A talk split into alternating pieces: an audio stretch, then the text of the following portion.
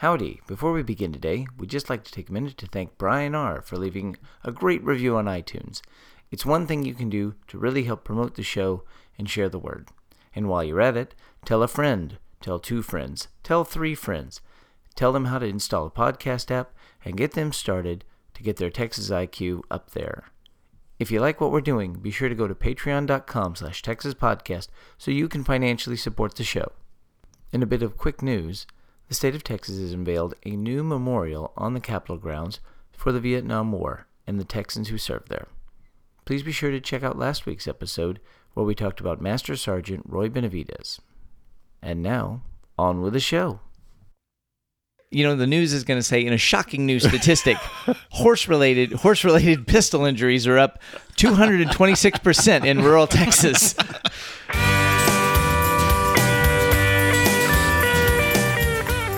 Howdy, you're listening to Come and Take It, a talk show about Texas by Texans, where three friends born and raised in the Lone Star State share our views on the history, culture, and just what it means to be Texan.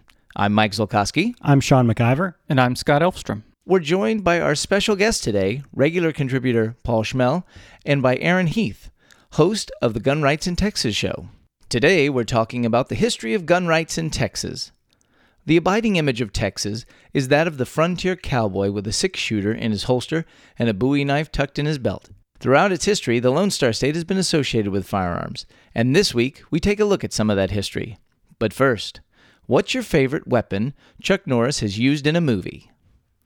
Well, I'll just jump in first and say that uh, I'm a big fan of the assault robot he used uh, for urban pacification at one point. I think it's Code of Silence, which makes total sense. You know, when you're in downtown Chicago to have a eight foot killing robot for a police officer. Aaron, Aaron, who, what's yours?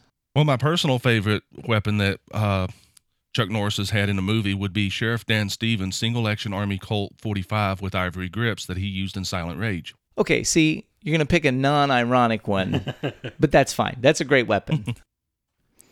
Um, does the Total Gym count? Has he used that as a weapon? if not, then I'd have to go with whatever that, that giant cannon he uses in Lone Wolf McQuade. Oh, that is quite a this is quite a handgun. yeah. Personally, I go for the two mini Uzis that he had in Invasion USA and the shoulder belts. That was pretty cool. I I miss the '80s. well, gentlemen, you're all wrong. Chuck Norris is a weapon. Boom! There it is, right there. Gotta admit, that's right. Known for its longhorn cattle, western hats, boots, and a don't mess with us attitude, some might find it strange that Texas has no official firearm. Were it to adopt one, the most likely candidate would be the 1847 Walker Colt 44 revolver, which is the predecessor of the Colt 45 Peacemaker, the so called, quote, gun that won the West. Designed by a former Texas Ranger, Samuel H. Walker, in collaboration with Samuel Colt, the Walker Colt became the official firearm of the Texas Ranger, and thus the famous six shooter was born. As we've talked about in previous episodes, the Texas Rangers developed a reputation as men who could not be stampeded. The earliest Rangers were the forefathers of the organization, and they built its reputation for fearless and tenacious action against outlaws and Indians. In the Mexican American War, they were known as Los Diablos Tejanos because of their fighting skills and ferocity. In truth, though, in the earliest days of the Texas frontier, as far back as the earliest Spanish settlements, it was almost expected that men and boys would be armed, usually with rifles, but also with pistols. The rifle and pistol were needed as much for sustenance as they were for protection from the various dangers of the wild frontier. The Rangers themselves were only a semi formal entity, and ordinary citizens would and could ride with the Rangers when responding to an Indian raid or an incursion by Mexican troops or outlaws. It wasn't until after the Texas Revolution, though, that the multi shot pistol, the revolver, became practical for everyday use. In 1839, the Republic of Texas ordered 180 36 caliber revolvers for the Texas Navy. Known as the Paterson Colt, this new weapon was the brainchild of Connecticut inventor Samuel Colt. It was a smallish five shot revolver that came in three calibers 28, 31, and 36. The revolvers soon found their way into the hands of the Texas Army and other adventurers, and in 1843 the Texas Rangers obtained Patersons for their use. Previously, if a ranger wanted to have five shots at his disposal, he'd have to carry five single shot cap and ball pistols. Sounds cumbersome. The Rangers' successful use of the weapon in horseback fighting prompted Samuel Colt to call them the Texas Arm. In a famous battle with Comanches, famed Ranger Captain John Coffee Hays used two Patersons to fight off dozens of warriors, and a Comanche war chief later said Hays had a bullet for every finger on his hand. By 1851, Colts, including the Paterson and its successor, the Walker Colt, so dominated the Texas plains that one writer commented that, quote, there are probably in Texas about as many revolvers as men, male adults, and I doubt if there are 100 in the state of any other make. With so many handguns around, mischief was inevitable, if not predictable. As a result, Texas became the first state in the Union to ban the carrying of handguns outside the home by private citizens. In 1871, the Texas Reconstruction Legislature passed a bill that read, in part, If any person in this state shall carry on or about his person, saddle, or in his saddlebags any pistol, he shall be punished by a fine of not less than 25 nor more than $100, about $2,000 today. It did contain two exemptions for travelers and citizens in a frontier county liable to incursion by hostile Indians.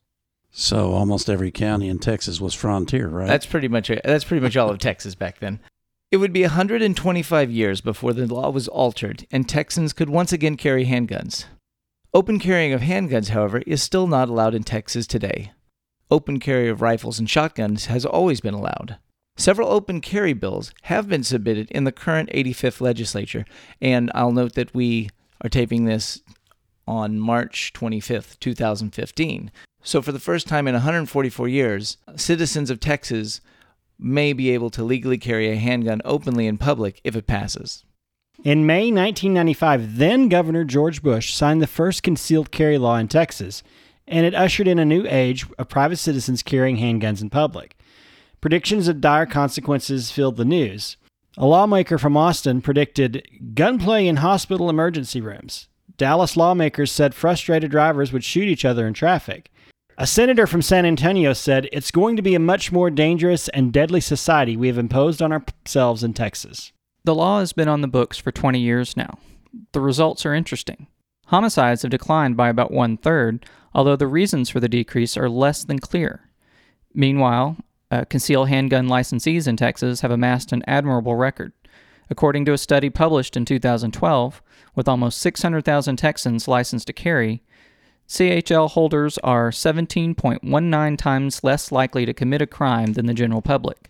This is far better than Texas law enforcement. We're a long ways away today from where we were in 1840, 1850, 18 in the 1870s, in the days when there were Native American Indian tribes uh, on the frontier, where there was regular incursions from outlaws in Mexico or from soldiers from Mexico, uh, and where where there was a lot of crime uh, related and outlawism in Texas. So, what I'm interested in talking about is really kind of what the history of where, why it is that the Texans in the frontier days were so comfortable with their with guns and handguns and rifles and weapons, and where we are today and how that relates to where we are today with the current gun laws and the debates and the discussions about uh, where what place guns play in Texas society today. One thing I think is very different about that time as opposed to this time is you don't go out to get a deer to feed your family for supper this day. Back in those days, that was how you fed your family, unless you were a farmer and had oxen. Mm-hmm. Nowadays, you go down the grocery store and buy something. So the the utility of, of guns is different in what their purpose is and what they're used for today than it was back then to some degree. Right, but well, to discard hunting from the discussion, I mean, hunting still has a very important part in Texas and Texas culture and Texas lifestyle. Sure. Um, so I think the discussion is really not necessarily about hunting, although in in those days, you also, if you went to hunt a deer, you might get ambushed by Comanche. Yep. Well, when you go back and you look at the environment and the uh, society we had at the turn of the uh, just at the end of the Civil War, you have to keep in mind that firearms then were about as commonplace as cell phones are today. Just about everybody had one of that they had access to, and everybody learned how to use them from the very uh, from a very early age.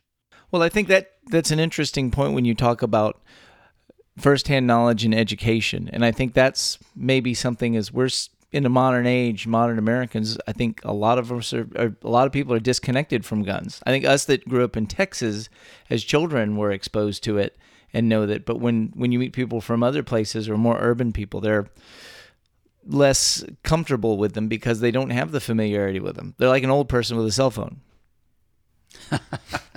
Hey, watch it. and when you leave from the concept that you know it was about as common to see somebody with a firearm then as it is now with a cell phone keep in mind that you know these people that had these firearms carried them not only to get food you know when they went hunting they kept it to deal with uh, wild animals uh, outlaws comanches i'm here in comanche country myself so we have a lot of history involved with the comanche people here and as a result, you know, there's a we I can go to our local museum and find references, you know, to gun battles with Comanches.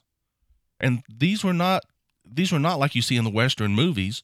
You fired a few shots and the Comanches left you alone. Well, and I have another question for you, Aaron, and, and something to think about is the concept of the militia to then and versus today is obviously night and day, extraordinarily different. Can you kind of expand upon that? Well, the militia back then was every able-bodied male.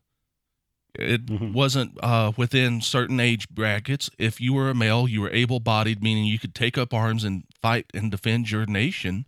You were considered part of the militia. And now, Yeah, and even women, even women and girls were expected to defend the cabin uh, on the on the frontier. exactly. And uh, now, you know, the militia. While we still have the Militia Act in the United States government sense, the militia, as far as most people see it now, is actually the National Guard or the U.S. Army. because we have a standing army now, Mhm. whereas before it was not a very large entity. Well, let's let's let's talk about though. Let's unpack a little bit the the root of gun rights in what role it played in the Texas Revolution and in the early republic. Well, I mean, Santa Anna tried to disarm everyone. Right. Yeah, no, I And mean, they that- said no. Yeah, Matter I of fact, they said, "Come and take it," which Right. is the name of this broadcast. Well, I hope you I hope you catch that. You're listening. It was a great thing. It was Yeah. a great day. But but I think the important thing is is that is that it was as Aaron said, the gun was essential to life in in the frontier. right. Right, but as Texas and the rest of the, the nation started to become less of a frontier, obviously the necessity for, you know, living a frontier lifestyle decreased over time. And as the organized police force and more urbanization took place, there was less of a need for every individual to be able to defend against uh an incursion at a moment's notice. Well, it's very interesting. We read some of these early stories of history, and uh, you know, even when I was doing some research on Juan Coy, who was one of the big players in the fracas at Dalyville, and he was out in Floresville, he was out in Kenedy, he was he was out in the in the in kind of these small rural towns where there was lots of gun violence and lots of issues. But then everybody would go to San Antonio, and most of that was contained to there might be a small scuffle or shooting in a saloon type thing where everybody's really drunk. But for the most part, there wasn't lots of widespread gunplay on the big in the streets of the bigger cities of- of Texas at the time, even in that time. But once you got out in the woods, like it was it was game on. That all goes back to the old saying a polite society or an armed society is a polite society. And when everybody's able to kill somebody for an for an offense, everybody tends to be polite and respectful. That's true. I yeah, I'm interested in um, so you know there's there's been times though even even after the frontier era where um where gun violence was prevalent. So you know when I was reading about Bonnie and Clyde and and the outlaws of the depression era and you know that was a very violent time in in certain areas and certain aspects. What what type of laws were in place at the time regarding gun ownership and gun possession in like let's say the between the wars between 1914 and 1918 and 1945 Well, the Well, I remember I remember seeing an ad for a Tommy gun held by a woman that said it was a good weapon for the home. I don't remember the date, but I think it was around 1919 or something like that. Okay. It was in 1934 that the United States government decided to ban those weapons unless you paid a fee to the government and got special permission to own them. And that was done in the form of a tax stamp that's still around today. True. Well, I guess this would maybe this comes to a bigger question now, and I'll, I'll say this: uh, we know from look, you know, we know we have listeners not just here in Texas. We have listeners across the United States, and actually people all over the world who listen to the show. So I think there's this image of what a Texan is. You know, well, you you ride a horse to school, and you you know you have an oil well in your front yard, and all those kinds of myths. But I wonder, you know, why are guns so important to freedom and why are guns so associated to, to Texas and what Texas means? Yeah, well, I mean, we've already talked about the significance of the, you know, the popularity of six shooters in the hands of Texas Rangers. I think that's probably a big starting point for that. Is Texas already has a frontier image, and then you pile on top of that the reputation of the Texas Rangers as fierce fighters with their, you know, their uh, Walker Colts. That's it's a pretty powerful image. Is the modern love of weapons and guns an affectation or is it an expression? I think it's I think it's probably both. I would agree. For some Uh, for some people it is an affectation, for others it's an expression. For example, I got my CHL because I wanted to exercise my second amendment right. I don't live in an area where I feel threatened. I don't go to places where I feel there is a threat. So I doubt that I will ever have to use it. I pray to God I don't. But I carry every day because it's my right. And I think that gets to the, the crux of the issue that doesn't seem to be well understood in America today is what is the purpose of the Second Amendment? It's not, it, it is for self defense, but that's not really what it's for. It's for defense against a government that tries to tyrannize you. Well, I I'll agree with Paul on all that. Plus, for me, it's more of a it's more of a tool of independence as well.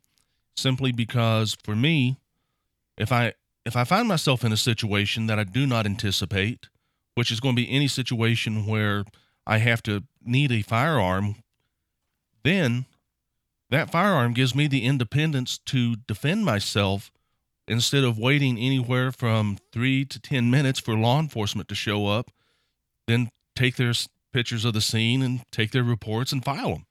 Let me ask a question. Uh, So, we, like Mike said, we have listeners all over the world, and there's preconceptions about Texans.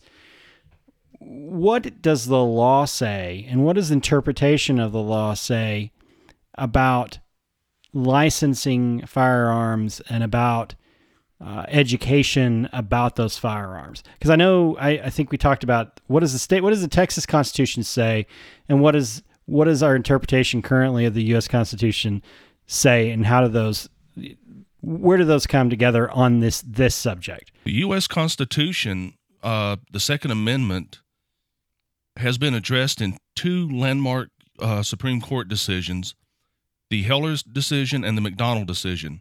And essentially, the only aspect of the Second Amendment that these two decisions have addressed is the right to keep arms. They have not touched on the right to bear arms in the United States Supreme Court yet. Therefore, there is no case law that says one way or the other how that is applied by the court system. You move to the state constitution, and the state constitution has a provision for the legislature to pre- to regulate the wearing of arms with a view to prevent crime. Yeah, the, the Texas legislature has no authority under the Constitution to regulate the keeping of arms, only the bearing of them, which is kind of interesting. It's sort of the opposite of what the Supreme Court has Right. ruled on. So, so I think th- there's this image of the Texan today, of the, uh, to for lack of a better term, the the redneck with his wife beater shirt and his pickup truck and wanting to be able to carry his machine gun and his and his gigantic, uh, you know, fifty shot uh, desert colt. I mean, uh, uh, desert eagle uh, into a school and and not and just walk into a Walmart, buy that, and then walk into wherever he wants to go. So, so what does the law say about that, and what does Texas culture really say about that that type of image? Well, under the law, you have uh, the ownership of firearms is not regulated in Texas for non-felons and non and people that have not been charged or convicted of misdemeanor domestic violence. Therefore, as far as the ownership aspect, there's no problem. Now, as far as the carrying of arms, long guns are not regulated at all by the state of Texas. The carrying of handguns requires a license, and currently, you have to carry it concealed. And to get and to get a license, you have to go through an education period of learning about firearms and safety and that that sort of thing. Is that correct? And you pass a shooting test. And you have to pass a shooting test. Is that right? To a Correct. degree, you uh, when you get your CHL, it's more about teaching you the knowledge on the self defense laws for the state in the education portion. And Okay. then there's a small proficiency test that if you got any kind of capability of handling a firearm that you're going to be able to pass it. Well, let me let me take it back to some history here because there's something I was thinking about with this uh, recently on this topic. When you look at these early laws of Texas and the evolution of sort of, I think more in frontier places and laws and laws like we have, there's and even in today's law, there's a very much a heavy burden and weight placed on property ownership. You have a right to defend your land. Then we have our own version of the castle doctrine. And there's sort of a personal you know somebody tries to affront your your personal stuff. There's this idea of if you own something you have a legal right to protect it to a certain degree. Yeah, what I find interesting about that is, you know, what you're saying the historical documents having an emphasis on property is when you think about it, it you can kind of see where that comes from because people that were coming to Texas, especially the the Anglos from the United States and elsewhere, were coming to stake their claim to find their their new life, right? And part of that was possessing that land. It's like this is my land. I'm I've been granted this land. It is mine. I'm going to protect this property. And in the early di- early days, there like like we've said, there was no standing army. Yeah. So in the early days of Texas, when it was still a frontier, there there was no standing army. There was no pervasive police force, you know, state or otherwise. I mean, you had the Texas Rangers roving the frontier, but as we said before, it was up to individual landowners, individual property owners to protect their property. Well, you also have the fact that uh, even today, even though you do have the standing police force and you do have the uh, you do have all these mechanisms in place to protect property, you know, these mechanisms cannot react instantly. Therefore, when True. something happens, it's up to the property owner, you know, until those mechanisms come into play, it's up to the property owner to deal with it. And Right. And I think I was going to say um, that's true. And something else that's emphasized in every safety presentation I've been to with the police force, um, a large burden is on the property owner to do everything they can to uh, prevent any sort of, you know, uh, violence. any well any sort of um, assault on your property like you know lock your doors. Don't leave valuable things in your cars. You, you should don't go asking for it's trouble. always good to emphasize the prevention of something happening so that you don't have to take it to the extreme of dealing with it. And i think it's always good to remember you know mr miyagi said it you know the best way to win a fight is to not get into one to begin with. And actually, that brings up another part of the CHL training, which is conflict avoidance. That's emphasized in the training, and you're taught to do everything in your power to walk away, to not get involved, to not escalate the violence yourself, and and to to try to de-escalate the other person if you possibly can. the unfortunately Texas has not enacted a law that requires everyone to be smart and do smart things all the time. Well, it goes back to what Aaron said about in the frontier days, you were taught from a very young age to use and handle a firearm. Like you were taught to respect that weapon because it was part of your livelihood. It was part of your. It was. It was part of your extension of you. Well, and even more so in all the early reports we read of these these great stories of Texas history and these battles. Every story you read is the Texans fought like lions. They f- were fierce fighters. They were, you know, every Texan, any Texan man with a weapon in his hand was something to be reckoned with. And it was not, you know, it wasn't just like uh, you know, they knew their business, and their business was surviving on the frontier. I, I think it's interesting reading. You were talking about earlier about the crime statistics uh, since the concealed handgun license law went into effect 20 years ago. CHL holders are 17.9% less likely to have been involved in a, in any crime at all. Um, and I think that that's that's a good point to make is like those people who are following the law of going through the process of getting a CHL are are setting themselves in a class by themselves like are are they're actually increasing the safety overall of the state. The other thing is interesting is that the the the murder rate in the state has gone down, but the the the Aaron, I think you said the conclusions on that are there. It's inconclusive as to why that's happening. Is that right? There's a there's a saying, uh, correlation does not mean causation. Right, right. I th- and I think overall the murder rate has gone down in the country for lots of various reasons, not just because of the possibility that someone might be Yeah, one legally carrying a firearm. One scientist made the controversial observation that abortion has reduced the crime rate. well, those of you who've read Freakonomics, it's a great chapter in the book. But let me bring it to this: is uh, I I understand sort of the role guns played in early Texas, and I do applaud the effort. I mean, it's a tremendous. Well, let me tell, you, say it this way. Um, if you've ever watched somebody who doesn't know how to operate a cell phone operate a cell phone or try to program a VCR or somebody who gets very befuddled at the instructions of putting something together.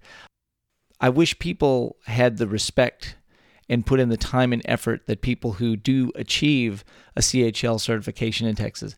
They take time. You have to purchase a weapon. You have to spend time at the range practicing. You have to learn how to clean your gun. You have to learn the ins and outs of the law. And there's something to be said for taking time to educate yourself and to understand it and to have respect for it. And I think that is sort of the thing that maybe people miss is is they see it as this bloodthirsty braggart. I want to walk around with a big gun on my hip and feel like an important person, and I'm just looking for trouble. And I think the truth is is that most people that pursue this path uh, probably are just kind of passionate about it, and it's something that they're they're investing a lot of time and effort into. And I and I I'm glad that there is a cost associated with it in terms of, of improving yourself and learning the laws. Very much the case in my experience, when somebody puts forth the time, the money, and the effort to go through a process like the concealed handgun licensing process, they tend to they tend to make sure that they can maintain that rather than just throw it away the first chance they have. Yeah, I was going to say that uh, there's also a lot of misunderstanding of the laws in Texas by a lot of people who are less familiar with them than CHL holders are. For example, there's a recent case of a fellow that got arrested for entering a building because they had a sign on the door that said no guns are allowed. But in Texas, that sign has to meet very specific requirements. The the height of the letters has to be just so. It has to be in both Spanish and English. And this sign was not. So he was not committing any offense at all, and yet he got arrested by the police, and they actually took his CHL, the plastic, away from him. He later got it back because he hadn't broken any laws.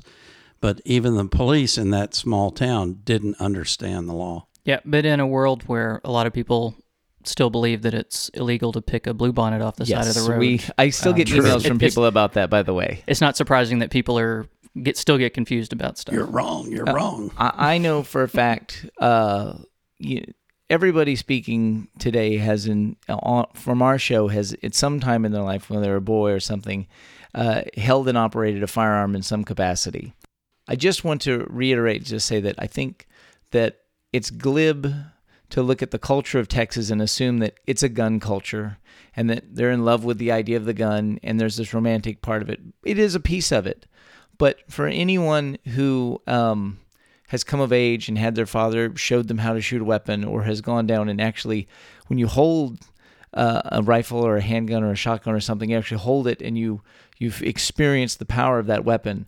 Um, there's a there's a, a fear to it and there's a respect that you gain from it. And I think that people who haven't experienced it or maybe on the other side of that. But maybe that's part of what makes growing up in Texas so special. Well, and I'll give you my opinion as a Texan. I think that someone who thinks that they have the right or should have the right to walk around with a six gun on their side so they can act like John Wesley Hardin uh, No. should not have a gun and should not be allowed to have a gun. Not just because John Wesley Hardin was a cold blooded murderer. he was a terrible person. Right, but to, to but the, the general idea to think it's gonna I want to you know I want to walk around with a gun on my in my holster like they did in the Wild West and and because because that's cool or because that's what I think a Texan should be that's that's not a person I want to have a, to be able to walk around with a firearm. I want someone who has put like you said put the time and the effort into learning to respect and appreciate the awesome power that a firearm does indeed have. Well, you, you can't You know- legislate smarts. You know, the two uh, most consistent explanations I see on the Texas CHL forum for why do you want open carry is number one, in case I happen to reveal my weapon, I don't want to get fined or arrested for it. Because right now the law is ambiguous and it's possible you could get arrested just because the wind blew up your shirt and somebody saw your gun. And then the second reason is because it's hot in the summertime and I don't want the gun against my flesh. so the only way I can do that is to open carry it. Those are the two primary reasons I see for people who already carry. Another point I wanted to bring up you you mentioned the the mystique about Texas and guns. It's kind of interesting. I think now we have somewhere around 850 or 900,000 CHL licensees in Texas. Aaron, you can probably straighten me out if that's not true. I want to say that's correct. I'm not current with. I'm not up to date on the current numbers. In Florida, what do you think of first? Senior citizens, Yeah, right? Right. Well, they have like 1.5 million CHL licensees. So if Texas is a gun culture, what the heck is Florida? Yeah, they got a lot of alligators there too, though. So I True. could I could certainly see the need to carry around. I think if you live in a county, I think there's probably a law. If you live in a county that has or you may encounter an alligator, you're allowed to carry a weapon. uh, actually, No. there should be laws like. Uh, Actually, you you're an in- idiot if you don't. Well, yeah, that's I yeah, again. It's I I can I think we could stand here and we could share lots of uh you know I can remember growing up kind of out in the country and and there was people that kept a little 410 snake charmer, which is a small they kept a small shotgun under their under the seat of their truck in case they were ever had to get out and there or, were snakes or on the gun rack on their truck. Well, that's where that's called the uh, that's the display rack for people to steal your guns. uh, uh, as someone I know, first hadn't happened to them. Yeah, I, I haven't seen a truck with a gun rack uh, since like like probably like 1978. So I, I don't know. Aaron lives in Comanche country, so probably he sees a few more. Aaron lives dangerously close to Oklahoma. I Where, where do you live, Aaron? Actually, it's uh, dangerously close to New Mexico. Oh, that's right. what's You're on that ta- side of it. What what town do you live in? Are you familiar with uh, Seminole, Andrews, or Brownfield? Uh, no, uh, Andrews quite well. My dad grew up in Wink. Okay, well, Seminole, which is where I work, is directly north of Andrews. And Yeah. then Yeah. northeast of Seminole is Seagraves, which is where I live. Yeah, that's God's country because he's the only one that wants it. Let me- Pretty much. Let me ask you a question. What's it like to live on the moon? Is it awesome? I mean, other than the no oxygen. Well, well, I, It's a I bit drove through there in the yeah. I'd say I drove drove through there in the winter that area once, and it's a lot more red than Yeah. Oh, gray. sorry. So Yeah. it's probably more like Mars. more like Mars, moon. yeah. Yeah, you could actually Yeah, make that go. point. I think that part of the CHL process or part of the open carry licensing process or whatever type of licensing process should be it should be you should have to like go out into the frontier and ride learn to ride a horse and learn to shoot from the from the back of a horse and uh if you can pick up a silver dollar Yeah. off the ground at a full gallop, like the uh, original Texas Rangers could. basically basically you should be you should have the same training that Creed Taylor had growing up uh, on the front Texas frontier. you know the news is going to say in a shocking new statistic horse related horse related pistol injuries are up 226% in rural texas they go we don't know what's happening in texas but it's not good today we've talked about guns we've talked about kind of the modern struggle of what's going on with gun rights in texas and we've tried to put a bit of a historical perspective on it the other thing i would like to add is is that all over the world, no matter where you go, Texas is one of the friendliest, safest places to visit. So we hope that we've brought you a little light about the culture of Texas, and we can't wait for you to come visit us very soon. That wraps things up for today. You can find notes and links from today's show at brainstable.com. We'd love to hear from you, so like and share us on Facebook, follow the show on Twitter at Texas Podcast, or go to brainstable.com and leave some feedback. You can find our show and many other great history podcasts at historypodcasters.com. Why not follow us individually? I'm on Twitter at Mr. Java. I'm Max Sean with two N's. Paul Schmale at twitter.com. And I'm Scotticus. And if you want to follow me, it's at GunRightsNTX. We'd like to thank our good friend Paul Schmel for appearing on the show today and helping us research and write the episode.